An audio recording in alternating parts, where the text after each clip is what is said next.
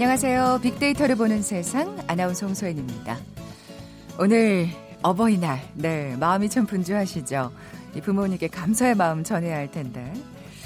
그런데 마음은 있지만 참 이 말로 표현하기 쑥스럽습니다. 실제로 한 인터넷 사이트에서 대학생을 대상으로 부모님께 하기 어려운 말이란 주제로 설문조사를 했는데요. 평소 부모님께 하, 기 가장 어려운 말은 바로 사랑해요 였습니다. 요즘 대학생들은 잘하는 줄 알았는데 아니었나 봐요. 자, 그 뒤로 남학생들은 고마워요, 죄송해요를, 그리고 여학생은 저 고민 있어요. 돈 좀 주세요가 각각 뒤를 이었네요. 아, 그래요. 사랑한단 말 참 연인들끼리는 잘하는 것 같은데 왜 부모님한테는 그게 이렇게 어려운지. 하지만 오늘 아침 이 얘기를 들으신 분들이라면 그 어떤 값비싼 물건보다도 감동의 선물로 느끼셨을 것 같네요. 부모님들은 자녀를 기다려주지 않으시잖아요. 다음에 하지 하면서 미뤄왔던 말, 오늘은 꼭 부모님께 사랑한다 이 말로 감사의 마음 표현해 보시기 바랍니다. 아, 그리고 지난주 우리가 살짝 그 얘기 들었어요. 북한에서도 어버이날이 있다. 근데 5월은 아니란 얘기를 살짝 들었는데, 어, 그 궁금해집니다. 잠시 후 북한을 부탁해 시간에 어버이라는 키워드로 남북한의 차이 살펴볼 거고요. 이어지는 글로벌 트렌드 따라잡기 시간은 4차 산업혁명과 관련된 7대 핫 키워드 세 번째 시간 가져보겠습니다. 먼저 비퀴즈 풀고 갈까요? 자, 오늘 어버이날입니다. 거리에 이 꽃을 달고 다니는 분들 계실 거예요. 아, 이 꽃에는 여러 가지 의미가 담겨 있습니다. 핑크색은 열의 의미가 있네요. 그리고 빨간색, 음, 이 부모님의 사랑, 모정, 감사, 존경의 의미가 담겨 있죠. 그래서 이 빨간색 이 꽃을 부모님께 전해드리잖아요. 뭐, 꽃 한 송이로 부모님 사랑에 보답할 수는 없겠습니다만, 그래도 부모님들은 우리 아들, 딸, 손자들의 정성이라고 자랑스럽고 기쁜 표정 지으시잖아요. 진짜, 맞아요. 그 초등학교 다닐 때, 유치원 다닐 때 이거 색종이로 만들어가지고, 그 옷핀 찔러가지고, 하루 종일 달고 계셨던 기억은 납니다. 예. 어버이날, 부모님 가슴에 달아드리는 이 꽃, 무엇일까요? 보기 드립니다. 1번 해바라기, 2번 맨드라미, 3번 카네이션, 4번 이야기꽃. 오늘 당첨되신 두 분께 커피와 도넛 모바일 쿠폰 드립니다. 휴대전화 문자 메시지 지역번호 없이 샵 9730, 짧은 글은 50원, 긴 글은 100원의 정보 이용료가 부과됩니다. 방송 들으시면서 정답과 함께 다양한 의견들 문자 보내주십시오.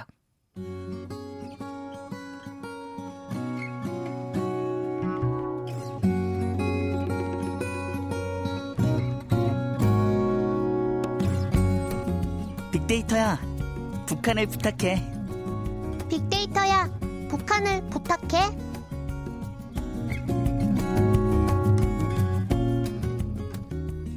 궁금했던 북한의 생활상을 제대로 알아보는 시간이죠. 빅데이터야, 북한을 부탁해. 빅커뮤니케이션 전민기 팀장, 북한 전문 인터넷 매체 데일리 NK의 강미진 기자 나와 계세요. 안녕하세요. 안녕하세요. 선물 들으셨어요, 두 분 다? 네, 저는 드렸습니다. 네. 네, 저도 지난 주말에 아, 미리. 네, 저도요, 저도. 돈으로 예. 함박 웃음 지으셨습니다. 그 뒤에 것 때문에 지으셨을 거예요. 아마. 앞에 거 말고. 예. 카네 카네이션 받으셨어요? 우리 강 기자님. 네, 저는 네. 받았어요. 이제 아, 아, 그 저도 이제 딸한테서 받고 어, 저도 어머니한테 아, 드리고요. 아, 네, 3대가 같이 살다 보니까 아, 네, 그렇군요. 바꿔주고 바꿔주고. 바꿨죠. 네. 카네이션은 근데 저, 좀 이따 뭐 우리 음. 예 전민기 팀장이 얘기해 주시겠습니다만 과연 이 꽃은 좋아하는지 우리 부모님들께서 그 속마음을 좀 살펴보겠고요. 우리가 오늘 이 시간을 마련했던 게 지난 네. 시간에 그 예 5월 행사에 대해서 얘기를 하면서 네. 축제에 대해서 얘기를 하면서 북한의 어머니 날이 네. 11월이라고 11월 이죠. 살짝 지나가면서 네. 얘기하셨어요. 5월이 아니라. 그렇죠. 네네. 어, 사실 이제 북한은 어, 어머니 날이 원래는 없었고요. 네. 어, 그냥 여성의 명절로 어, 3월 8일 국제 여성의 날을 이제 아, 항상 셌었거든요. 예, 예. 그날은 북한의 여성이라고 생긴 모든 주민들은 하루 이제 왕처럼 집에서 대우를 받고 어, 술도 마실 수 있는 그런 날이었죠. 365일 중에 네. 하루. 네네. 그날은 아. 생일보다 더 대우를 아, 받는 그렇- 날이었어요. 그렇군요. 네. 네, 네. 그러다가 이제 여성의 날이 생기면서 어 또 어머니들에 대한 그런 노고라던가 예. 어, 또뭐 부모가 자식한테 주는 사랑 뭐 이런 걸로 해서 자녀와 부모 간의 그런 우애도 좀 돈독해지고 네, 네, 있는 네. 것 같더라고요. 그래서 어머니 날이 그러니까 3월에 있으니까 5월에 있으면 좀 음, 그렇죠. 그러니까 11월로 갔나요? 그렇지 제가 생각한 게 맞을까요? 어쨌든 11월은 네네. 어, 특별히 이제 그 여성들을 위한 대회가 있었던 그 시기였어요. 그러니까 아, 지- 예. 북한은 이제 어, 연말에 대회나 이런 걸 많이 진행을 하거든요. 네, 네. 그래서 그때 여성 대회가 있었던 걸 계기로 아. 어머니 날이 만들어진 그래서 11월에 그러면 어머니 날 하니까 문득 궁금해지는데 네. 아버지 날은 없나요? 아버지 날은 애석하게도 없습니다. 이날 같이 묻어서 그러니까 예, 그렇죠. 네. 예. 북한도 카네이션 같아요. 아 네. 카네이션 카네이션도 아 드립니다. 그렇군요. 그렇군요. 아 예. 그래서 이- 최근에는 북한 그 시장들에서 꽃집이 대세죠. 아, 네, 예, 뭐 예. 여러 명절들에 꽃을 선물해 주는 네, 게 많고 네. 남녀가 만나도 음. 꽃을 선물해 주는 문화가 많으니까요. 아 그렇군요. 네. 예. 전 팀장님 네. 어버이날에 대한 빅데이터 상의 반응부터 좀 네, 살펴볼까요? 1년 동안 한 86만 건 정도 언급이 됐는데 연관어 보면은 자녀들의 고민이 녹아 있습니다. 1위가 선물이에요. 그러니까 부모님 어버이날 뭐를 선물해야 되느냐. 고민이죠, 고민이죠. 사실 토론의 장이 막 펼쳐지죠. 그렇죠. 그 안에서 새로운 선물 트렌드도 드러나고. 예, 그렇죠. 예, 두 번째가 이제 카네이션이 가장 많이 언급되고요. 음. 그 다음에 이제 어떤 선물들 하나 봤더니 용돈 드리는 분이 가장 돈. 뭐 네. 언급량으로 치면 네. 케이크라든지 요새 용, 유행하는 게 용돈 박스거든요. 아 이거는, 그렇다면서요? 네, 잠시 후에 또 설명드릴게요. 네, 네. 그리고 돈, 떡 케이크, 편지, 이벤트 이런 정도의 이제 고민을 통해서 어버이날을 음, 축하해드리고 있고요. 감성어 긍부정 비율 보면 73.3 대 8.3이에요. 음. 부모님 사랑에 감사하고 사랑하고 예쁘고 감동하고 어, 효도 고맙다. 부모님들은 감, 고마운 마음 갖고 있죠. 그렇죠. 이제 부정 감성어 보면은 부정 감성어가 궁금해요. 재밌죠. 1위가 서운하다. 아 이거 자녀가 전화를 안 했다든지 아, 안 챙겨준다든지 아이고, 아이고. 그렇죠. 늦다. 예, 지나서 축하해 주는 분들도 계시고 울다. 예, 가슴 아 시리다는 이분들은 부모님이 이제 부모님 안, 안 계신 분들. 예, 어쨌든 이런 감성어들로 표현이 되고 있어요. 네, 그래서 제가 아까 여는 말에서 그랬잖아요. 더 늦기 전에 맞습니다. 후회하기 전에 사랑한단 말 하자고. 네. 어, 강 기자님, 북한이라면 어떤 연관어들이 등장할까 한번 아. 예상을 해볼까요, 우리? 네, 북한이라면 네. 편지 아, 그러니까 사실 네. 편지가 굉장히 좀 그렇죠. 북한은 아직까지 아직까지는 이제, 네, 우린- 편지가 이제 예. 많이 유행이 될 것 같고 우린 좀 많이 아래에 있는데. 그렇죠. 그리고 아. 용돈이 되지 않을까 싶어요. 아, 용돈 역시. 그리고 이제 뭐 부모님 댁 방문이라던가 어, 그런 것도 좀 있을 것 같고요. 음, 일단 음. 또뭐 한국하고 이제 비교를 한다면 저 부정 감성어가 이제 나올 거라면 진짜 가슴 시리다도 나올 것 같아요. 음, 그러니까. 지역을 마- 멀리 이동을 할 수 없는 그런 사람들은 음. 찾아뵐 수가 없는 거잖아요. 그렇죠. 네. 그러니까 아직까지 뭐 화상 통화라든가 이런 걸 할 수 없으니까 음, 음. 네 그런 것도 좀 있지 않을까 싶어요. 그러네요. 그리고 사실 갑자기 또 그렇게 얘기하니까 이산 가족들이 또 그렇죠. 음. 생각이 나네요. 예. 선물과 관련해서도 빅데이터 분석하셨죠? 네, 일단 선물이라는 키워드를 넣었을 때 연관어를 보면 이제 가격, 금액 음. 이런 단어가 가장 많이 나와요. 그렇죠. 어, 느 정도로 해야 될 것이냐. 부담은 적게 하면서 또 부모님이 서운하지 않으실 정도의 음. 그렇죠. 선물을 그 준비하기 위한 노력들. 적정선이 무엇일까 맞습니다. 고민이 되죠. 예. 그 재작년에는 이제 순금으로 만든 카네이션 금배지가 인기였어요. 아 네, 그랬나요? 여기 금배지 예, 예. 또 달아드리고 작년부터는 이제 용돈 박스인데 이거 열면은 왼쪽에는 만 원짜리가 새 돈으로 동그랗게 말려진 아. 것들이 가득 네네. 수북이 쌓여 있고 네네. 오른쪽에 꽃이 이제 들어 있는 거예요. 아, 두 개가 함께 들어 있는 거예요. 그렇군요. 예, 이거는 용돈 박스 치시면 뭐 업체들도 많이 나오고 아. 예, 하는 방법들이 나옵니다. 네. 근데 이제 갈수록 실용성 간주하는 선물을 좀 준비하는 쪽으로 뭐 예전부터 그랬지만 더 옮겨가고 음. 있고요. 어버이날 예상 지출액이 보니까 평균 한 27만 원 정도. 예. 음. 그러니까 양가가 계시면 또 결혼한 그렇지. 사람들은 그렇죠. 양쪽에 해야 되잖아요. 네. 근데 사실 스승의 날하고 어린이날까지 있기 때문에 네, 네. 5월 달에 예상 지출 금액이 뭐 많아요, 5, 60만 원 정도 되더라고요. 이거 굉장히 큰 금액이에요. 또 그리고 결혼하시는 분들도 많아서. 맞습니다. 예. 맞습니다. 요즘 뭐 그래도 스승의 날에는 예 선생님께 맞아요. 부담스러운 선물을 예, 안 하게 돼 돼. 있으니까 예. 어 아까 선물 얘기하셨는데 강 네. 기자님 뭐 카네이션, 네. 편지 아 그래요 편지는 음. 정말 언제 받아도 사실 그렇죠. 예, 우리 부모님들도 그러실걸요. 그 근데 언젠가부터 편지 드리면 후, 부시잖아요. 봉투를 안에 후 하고 다른 거는 괜히 막 찾아보시는. 아이고 놀래라. 아, 그, 그, 그, 런가요 예. 어, 이 다른 봉투는 여기 있어요 라고 드려야 되는. 같이 드려야 됩니다. 예. 어, 뭐또 그렇죠. 그리고 또 뭐 용돈도 얘기하셨지만 그 외에 또 어떤 선물을 좋아할까요? 일단은 간식 선물도 좋아하죠. 아, 네네. 네, 북한은 네. 이제 간식이 일반화되어 있지 않은 그런 점에서 아, 예, 연중에 뭐 어, 부모님들을 위한 날이 있다면 뭐 꽃다발도 좋고 용돈도 좋겠지만 눈에 보여 지금 당장 맛볼 수 있고 웃을 수 네네. 있는 간식이 저희는 항상 저희 어머니나 아버지께 사탕 과자 선물을 이제 드렸던 생각이 아, 있어요. 맞아요. 어르신들 달달한 거. 그런 주전부리 좋아하시잖아요. 네, 그러면 동네에 나가서 화과자 자랑을 같은 거. 하세요. 아, 이번에 맞아, 우리. 집 애들은 이거 이제 네, 사가지고 네. 왔다 이렇게 자랑을 하세요. 그렇군요. 우리는 인기 있는 선물이 뭐예요? 그 보니까 역시나 3년 연속 용돈이 1위였고요. 금액은 평균 한 10만 원 정도 조사가 됐고. 근데 이제 아버지 어머니한테 드리는 선물이 좀 달랐는데 어머니 선물로는 화장품이 맞아요. 저도. 예, 저도. 가장 대세였고요. 네, 네. 아버지 선물로는 이제 건강식품이 아. 압도적인 1위를 차지했습니다. 저는 상품권 드렸는데. 예. 아니 어머니께서 당신께서 절대 당신 손으로 비싼 화장품 안 사시잖아요. 그렇죠. 예. 그래서 저는 꼭 비싼 화장품을 조금 그러니까 음. 본인이 맞아요. 절대 안살 네, 만한 거를 그렇죠. 당신께서 안 살 만한 걸 사게 근데 그 되더라고요. 받은 거 아낀다고 유통기한 지날 때까지 또 두시는? 분들 네. 냉장고에 정말 그- 넣어 놓고 맞아요. 듬뿍듬뿍 예, 쓰라고 제가 바로 막 쓰셔야 돼요. 신신당부하고 왔는데 네. 자 최악의 선물은요. 이게 재밌어요. 이거 다음 주부터 최지현 이사님한테 빌려온 자료인데 아 그런 그렇군요. 네, 최 어버이- 이사님 뭐래요? 네, 어버이날 받기 싫은 선물 1위는 책이었습니다. 그리고 2위가 놓아놓으셔서 그래 놓아놓으셔서. 네. 케이크, 3위가 꽃다발이었어요. 아 케이크도 어, 어릴 땐 그렇게 책 읽으라고 하시더니 본인들 받는 건 또 싫어하시고 꽃다발만 하면 안 그쵸, 되는 거죠. 이게 예. 꽃다발만 하면. 그리고 케이크하고 꽃다발 같은 거는 약간 좀 진부함. 그꽃 아. 같은 거는 어차피 시드는 거. 예, 이런 좀 마음들이 있더라고요. 뭔가 성의가 부족하다고 서운하신가? 그래서 꽃은. 가장 싼 거 고르고 그 다음에 용돈 같이 드리는 맞아요, 게 맞아요. 가장 좋은 것 같아요. 네 네. 그럼 북한에서도 최악의 선물이 있을까요, 안 기자님? 뭐 최악의 선물이라고는 뭐 나올 특별히 나올 것 음. 같진 않아요. 이제 일단은 어 꽃을 드리는 문화가 최근에 유행을 하기 때문에 네, 네. 그 꽃도 진짜 정말 그러니까요. 어, 대단한 거고 음, 그리고 음. 이제 편지에는 내가 평소에 못했던 그런 얘기들을 다 실을 수 있잖아요. 음. 네. 어, 그, 그 편지 한 장으로, 어, 부모와 자식 간의 그런, 어, 사이도 다시 한번 확인할 수 있는 그런 것 같기도 하고요.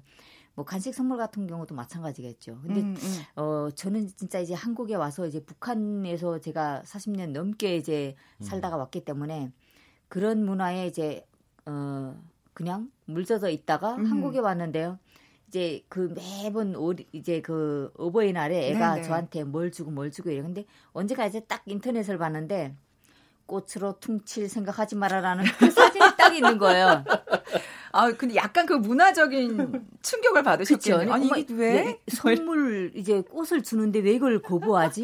그래서 밑에 글을 봤더니 거기에 이제 꽃 꽃은 필요 없고 이제 봉투를 거, 달라는 거예요. 거죠. 아, 그래서 아. 제가 그걸 애한테 써먹었죠. 네, 써먹으셨어요? 써먹었어요. 금방 물드셨네. 잘, 그러니까요.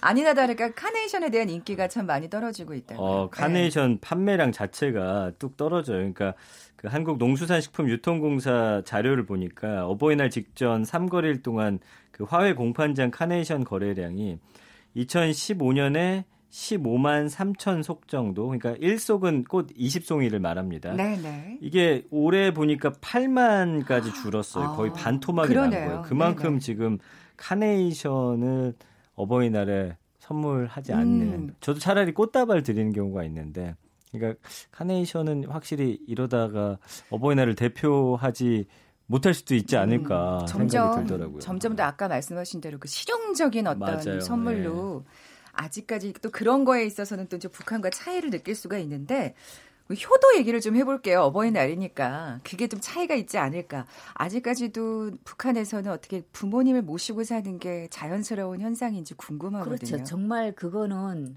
어 가정에서 저는 한국에 와서 조금 충격적인 게 음, 부모님을 뭐 혼자 사시게 한다거나 네. 아니면 그 여하튼 그 부모님을 음. 돌려가면서 모시거나 아, 네, 네. 이게 왜 그러지 하는 그게 처음에 정말 상당히 의문이었어요. 음. 음, 음. 근데 이제 살다 보니까 뭐 또 이제 그 에, 치매 환자라거나 네, 네. 뭐 여러 가지 그 조건들이 있는데 북한은 설사 치매 북한은 치매를 로망이라고 하거든요. 네, 네, 네. 네. 치매 환자라고 하더라도 가정에서 맞이는 무조건 아. 이제 부모를 모셔야 되고 맞이가 모시지 못할 상황이면 둘째가. 아. 그 제가 지금 자연스러운 네, 그게 어 어쩌면 어 당연하게 그러니까 부모님이 나를 낳아 주셨으니까 내가 부모님을 그쵸, 모시는 거는 네. 당연지사다 이렇게 생각을 하는 거죠. 그렇게 생각하면은 독거노인이라는 없죠. 의미가 아. 전혀 없습니다. 독거노인이라고 하게 그렇군요. 되는 경우는 자녀가 전혀 없거나 이런 그런 사람들도 어 연세가 있으면 조카라던가 이런 사람들이 아, 모시거든요. 어쨌든 가족이 책임을 그렇죠. 지는 네, 네. 확실히 좀 차이가 있네요. 예. 근데 뭐 어쨌든 그거는 뭐 사회상에 그렇죠. 정말 네. 명확한 예 차이가 있는 거기 맞습니다. 때문에 네. 뭐라고 뭐 말씀드릴 수는 없습니다만 우린 또 그만큼 노후 대책이 좀 잘 받쳐줘야겠다는 생각이 또 어버이날을 맞아서 드네요. 예. 네. 지금까지 빅데이터야 북한을 부탁해 빅커뮤니케이션 전민기 팀장, 북한 전문 인터넷 매체 데일리 NK의 강미진 기자와 함께했습니다. 고맙습니다. 감사합니다. 감사합니다. 잠시 정보센터 헤드라인 뉴스 듣고 돌아올게요. 경찰이 가수 승리와 동업자 유인석 전 유리홀딩스 대표에 대해 구속영장을 신청할 예정입니다. 이들은 해외 투자자에게 성접대를 알선하고 회사 돈 수억 원을 빼돌린 혐의를 받고 있습니다. 유류세 인하 폭 축소 이튿날인 오늘 오전 서울의 휘발유 평균 가격이 리터당 1,600원을 넘어섰습니다. 서울 휘발유 가격이 1,600원을 돌파한 건 지난해 11월 28일 이후 5개월여 만입니다. 서울과 부산, 인천, 경기 등 전국 11개 지역 벌수 운전사 4만 천여 명이 주 52시간 도입 대책 마련 등을 촉구하며 오늘부터 파업 찬반 투표를 진행합니다. 최저임금위원회가 오늘 운영위원회를 열고 내년도 최저임금 심의 일정을 논의합니다. 연중 발생하는 자전거 사고의 30%는 야외 활동이 증가하는 오류거래 발생한 것으로 분석됐습니다. 또 자전거 사고 환자의 70% 이상은 헬멧을 착용하지 않은 것으로 조사됐다고 질병관리본부가 밝혔습니다. 그룹 방탄소년단이 미국 빌보드 메인 앨범 차트 톱10에 3주 연속 진입했습니다. 빌보드는 현지 시각 7일 발표한 최신 차트에서 방탄소년단의 앨범 Map of the Soul Persona가 빌보드 200 7위에 올랐다고 밝혔습니다. 지금까지 헤드라인 뉴스 정한다였습니다.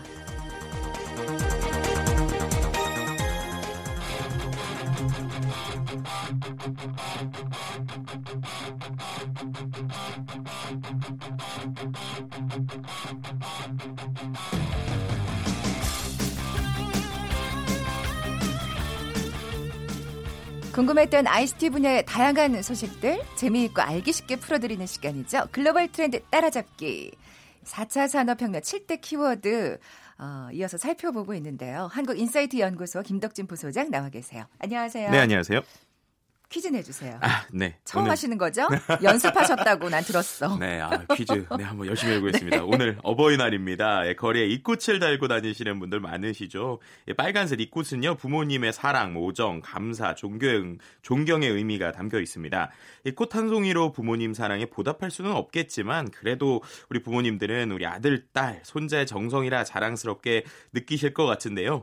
어버이날, 이 부모님 가슴에 달아드리는 이 꽃은 무엇일까요? 1번 해바라기, 2번 맨드라미, 3번 카네이션, 4번 이야기꽃. 네, 네. 오늘 당첨되신 두 분께 커피와 도넛 모바일 쿠폰 드립니다. 정답 아시는 분들 휴대전화 문자 메시지 지역번호 없이 샵 9730입니다. 짧은 글은 50원, 긴 글은 100원의 정보 이용료가 부과됩니다. 선물 드리고 오셨어요? 네.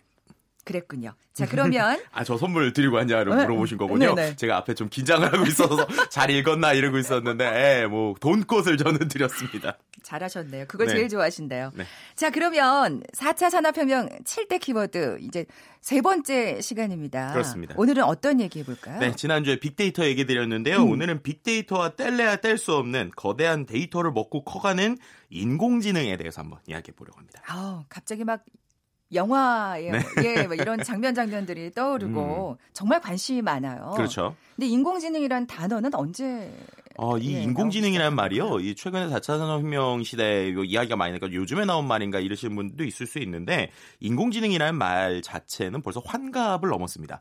아. 네, 이게 무슨 말이냐? 원래 처음에 인공지능이라는 말은 1956년도에 벌써 나온 말이에요. 그래서 다트머스 회의라는 회의에서 어 이제 어떻게 보면은 그 다트머스 대학교 수학자 이제 컴퓨터 과학자인 존 매커시라는 분이 인공지능 연구 프로젝트를 진행하면서 기계가 지식을 가지고 스스로 학습하고 행동하는 시대가 온다라고 예고한 것인데요. 어. 네, 이제 그때 이제 예언했던 게 이런 거였어요. 컴퓨터가 어느, 어느 때는 체스 세계 챔피언도 꺾을 수 있고 음. 또 베토벤과 같은 거장의 음악을 작곡할 시대가 올 것이다라고 예언을 이제 그때 한 것인데요. 56년에요. 네, 그렇죠. 그때는 근데 네. 사람들이 좀 황당무계하게 들었을 것 같은데 이게 현실이 됐네요. 그렇죠. 네. 이제 말씀하신 대로 실제로 어, 인공지능 연구하시는 분들이 그 세계 1, 2차 대전 때는 상당히 이슈가 있었어요. 그때는 뭔가 어, 이런 걸 활용해서 전쟁에 활용할 수 있나, 이- 뭐 전쟁을 끝낼 수 있나 이랬는데 그 이후에 한 2, 30년 동안 말씀하신 것처럼 인공지능 연구가 들이 약간 사기꾼 소리를 들었어요. 음. 그게 왜냐하면 실제 이런 이론적인 거나 컨셉적인 거는 이미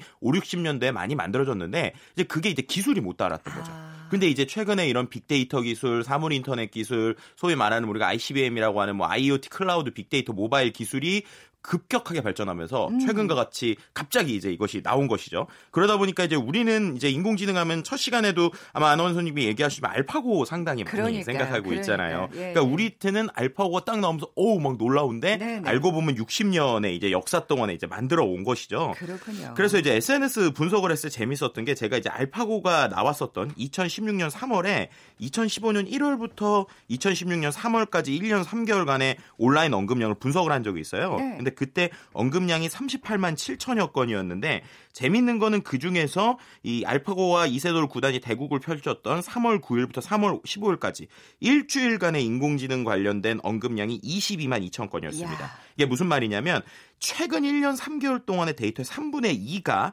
그때 일주일 동안 나왔다라는 것이에요.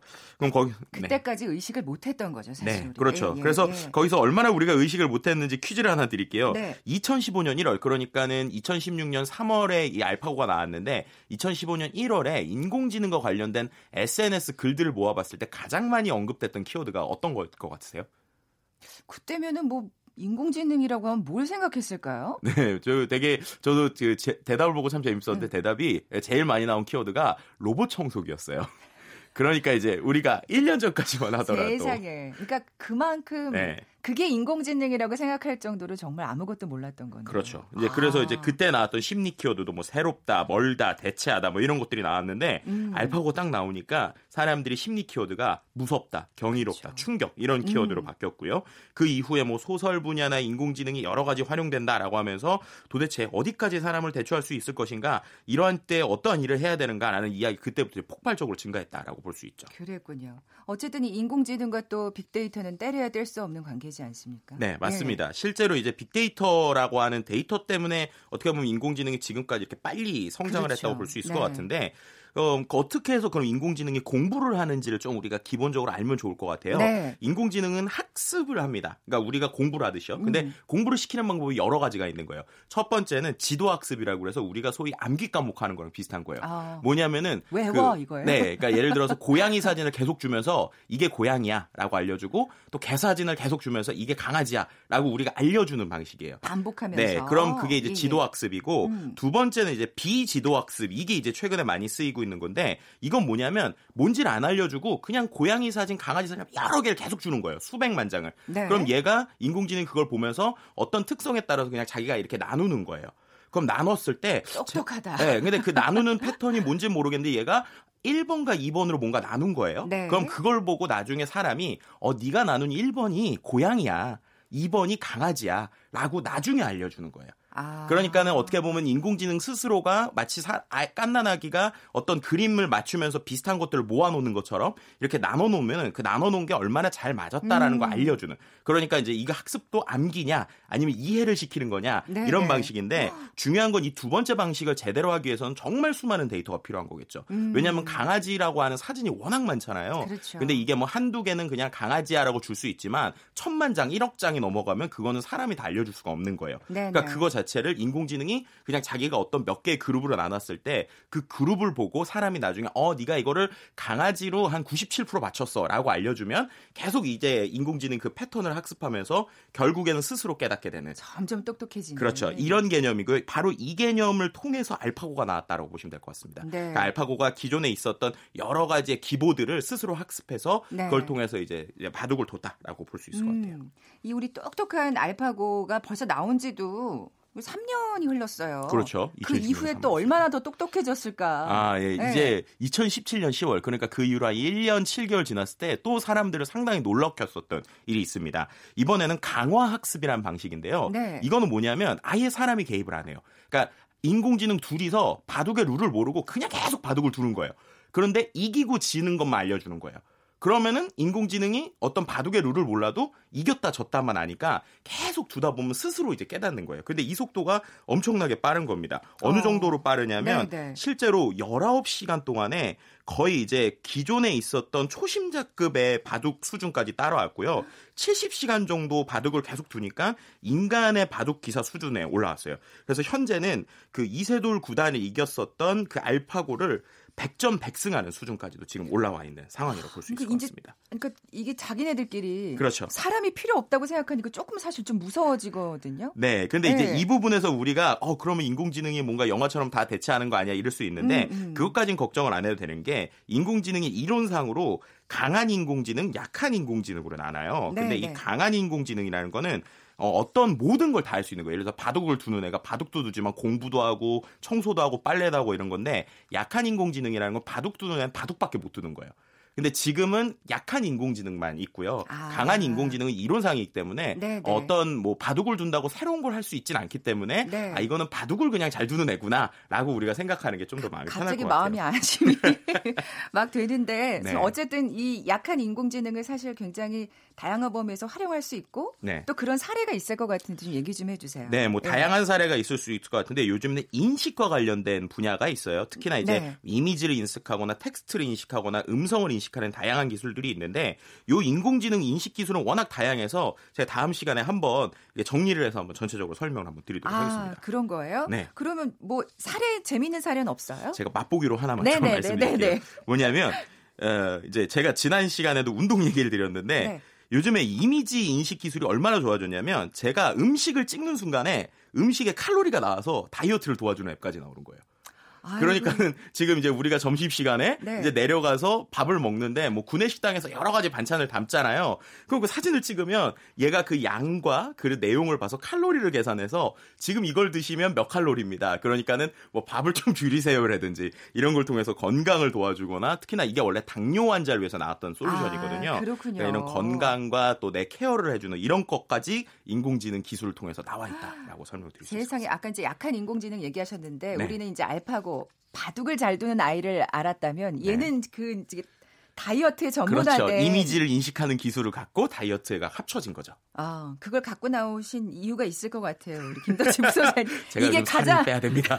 가장 인상적으로 지금 요즘 느끼고 있는 약한 인공지능이 아닌가 네. 그런 생각이 드네요. 아 그러면 다음 시간에 좀 더 자세한 얘기를 해볼 수 있는 건가요? 네, 맞습니다. 네, 네, 다음 네. 시간에는 이미지부터 시작해서 요즘에 많이 쓰이는 게 이미지 인식 기술, 음성 인식 기술, 텍스트 인식 기술, 영상 인식 기술이 있는데 네, 네. 이런 것들을 활용해서 어떻게 되는지에 대해서는 다음 시간에 조금 더 구체적으로 와, 말씀드리도록 하겠습니다. 흥미롭네요. 지금까지 글로벌 트렌드 따라잡기 한국인사이트 연구소 김덕진 부소장과 함께했습니다. 고맙습니다. 네, 감사합니다. 커피와 도넛 모바일 쿠폰 받으실 두 분입니다. 0870님 3번 카네이션 맞춰주셨고요. 4595님 역시 카네이션 정답 보내주셨습니다. 두 분 다 그 못다한 효도의 그 아쉬운 마음을 어, 문자에 담아서 보내주셨네요.